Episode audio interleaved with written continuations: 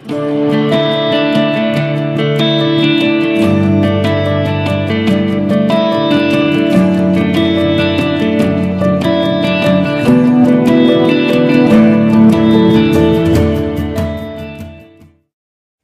everybody.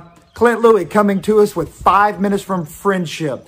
Let me just take time out and give a shout out today to our teenagers and to our young people. I want to say thank God for you, for the nursery age to the little children, all the way through teenagers. Thank God for you. God has so much for you in your life. And you know what? We as a church, what we want to do, we just want to be a blessing to you, encourage you. We want you to grow and serve the Lord right here with us. We want you to be blessed and filled and reach your God-given potential. And by the way, thank you moms and dads who let me and people in this church be a part of the lives of your children and your young people, your teenagers. Thank you for that opportunity. I have in my hand here seven things our teens need to know. Seven things our teens need to know. Now, shout out to Pastor John Keeter, pastor of Emmanuel Baptist Church over in Edenton, North Carolina, for sharing this list. So, Pastor John Keeter, we appreciate you, and I encourage y'all to take a moment, get on Facebook, and look up Emmanuel Baptist Church of Edenton, North Carolina. But seven things our teens need to know. You ready?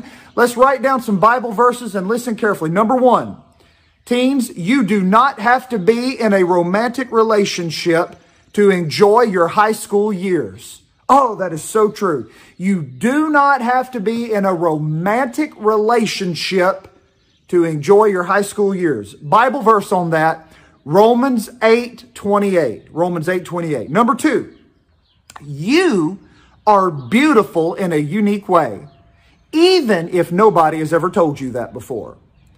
You are beautiful. God has made you unique, and you're beautiful in a unique way. And you can read Psalm 139, verse number 14. Psalm 139, 14. Number three, yes, while your education is important, you are not defined by your GPA, the classes you take, where you're going to college, or what you do after high school. Those things do not define you. But you, you are defined by your identity in Jesus Christ. What God makes you to be, what God has declared and said that you are. Bible verse, read Matthew chapter 6, verse number 34. Matthew 6, 34. Number four, it is okay if you do not fit in. It is okay if you are not like other teenagers. No matter how much pressure you feel to fit in with a certain group or to be included with certain people, standing out is not always easy, but it is a good thing and it will make you stronger and braver than you have ever been.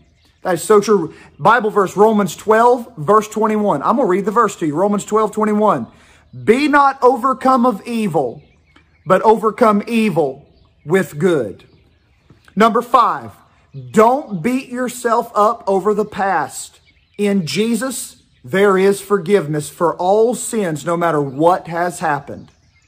Read Galatians chapter 5, verse number 1. Number 6. Surround yourself with wise people that are older than you and who believe what you believe.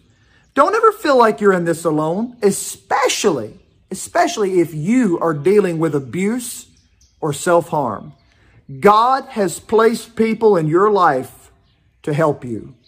Proverbs chapter 19, verse number 20. Proverbs 19, 20.